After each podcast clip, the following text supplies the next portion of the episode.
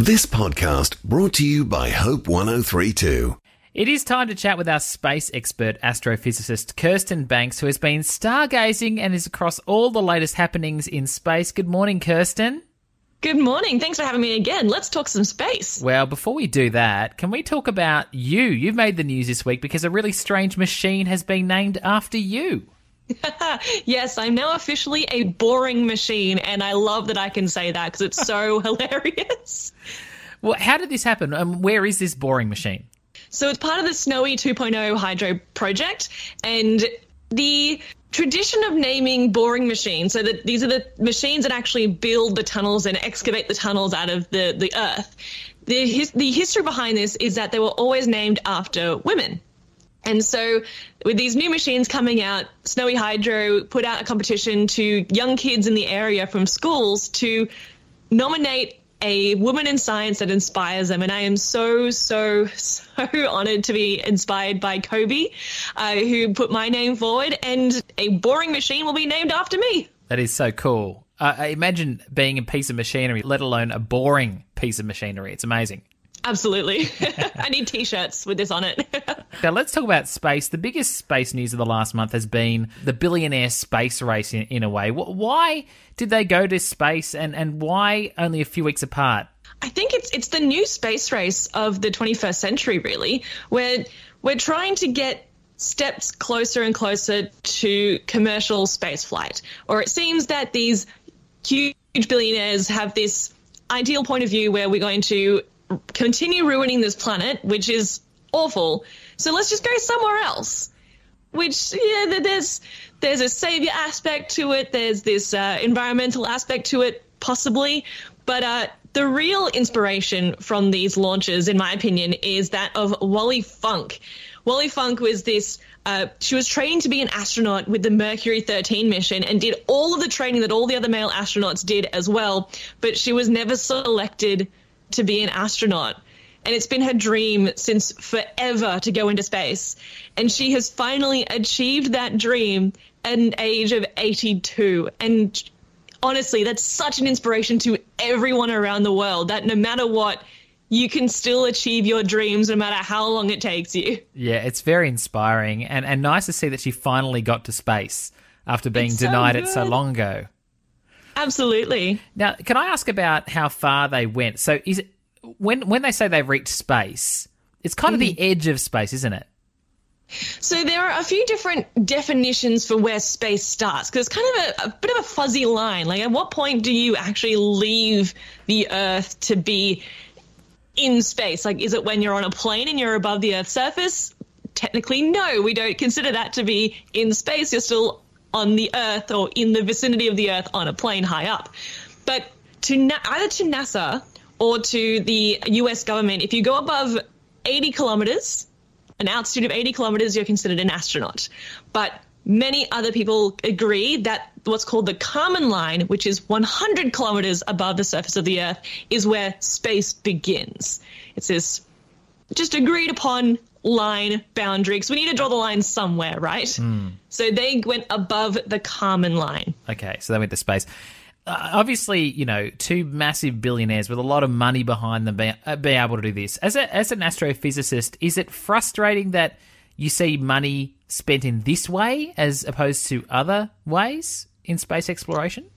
A little bit, yes, because it seems in this context a bit of ego stroking, a little bit. But when it comes to exploring space in any capacity, that does benefit the Earth so much. There are so many things that came from the Apollo missions, for example, that have benefited Earth. For example, memory foam pillows. Really? That came from the Apollo missions. Yes. How? Why? The astronauts sat on memory foam, and it was developed for their seats, and now we use it in I have one on my chair for my desk, and people sleep their heads on them. Yeah. So there you go. This is So Breakfast with Sam. We are joined by our space expert astrophysicist Kirsten Banks. And look, there's been a lot of news around space, including the moon has a wobble now. Is this right? So yes and no. So the moon does wobble. or the orbit of the moon wobbles. So if you imagine a plate, a big space plate centered on the Earth, and the moon orbits around on the edge of that plate. The wobble we're talking about is the plate wobbling. Okay. So the orbit kind of seesaws back and forth. And this is a natural thing. The Earth does this too. It's called precession. So precession of the orbit, or we call it a bit of a wobble. Now, this has been happening pretty much since the moon began. We've known about it since the 1700s, but it's not a new phenomenon. It's nothing new here. But the reason why it's come into the news cycle right now is because there's a new study that proposes that in the 2030s, this moon wobble will likely cause more frequent flooding. Now, let's talk about why this is actually the case. So this moon wobble is natural, and it goes through an 18.6-year cycle. Now, half of the time, this wobble suppresses the tides, but the other half, it amplifies tides. So we get half that time, we get much stronger tides and higher tides, and lower tides too. And so when that happens, the water goes up higher and flooding may occur. This has happened before. We are actually in this amplified stage right now. So I guess the question on everyone's mind is, well, why isn't it flooding a lot now? That's because of the level of the seas. So the next time this amplification part of the cycle comes around in the 2030s, the sea levels will have risen more because of climate change, and this wobble will, again, amplify those tides as it has always done. And so that is what's going to cause more frequent flooding, and a combination of rising sea levels and this natural amplification of the tides due to the moon's wobble. Okay, so I can understand why we're talking about the moon's wobble now, if that's such a pressing issue to do with climate change. I was going to move on from this story to something that terrifies me, but I feel like that has already terrified me, and that is black holes. There's been a photo taken of a new black hole.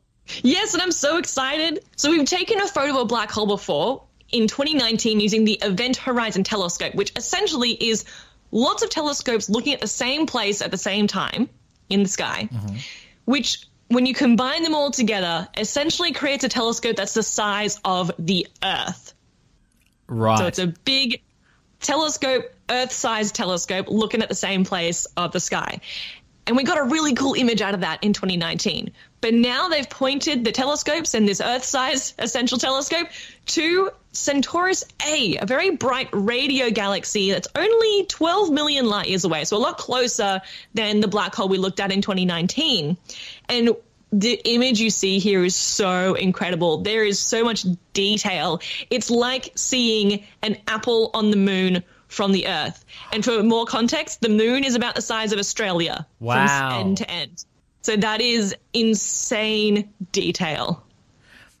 You said that's only 12 million light years away. Is that close? Should I be concerned about this?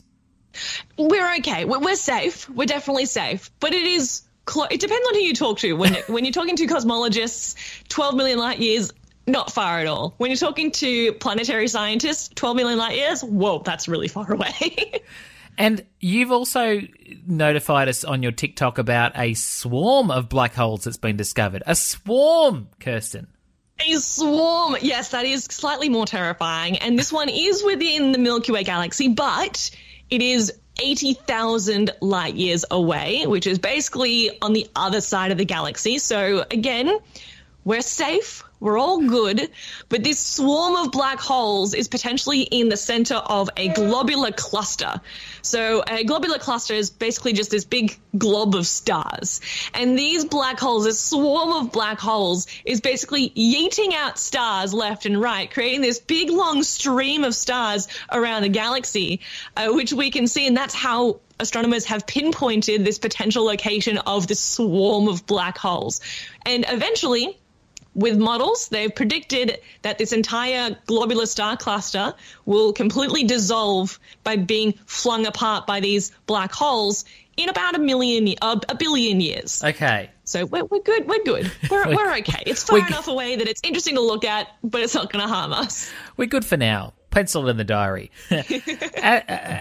Kirsten Banks, it's always so great to have you on the show to catch us up. And you can keep up with Kirsten at AstroKirsten on socials as well. And we look forward to catching up again with some more space news next month. Thanks. Until next time. Thanks for listening. Start your day with LifeWords. Subscribe to Hope 1032's free daily email devotional at hope1032.com.au.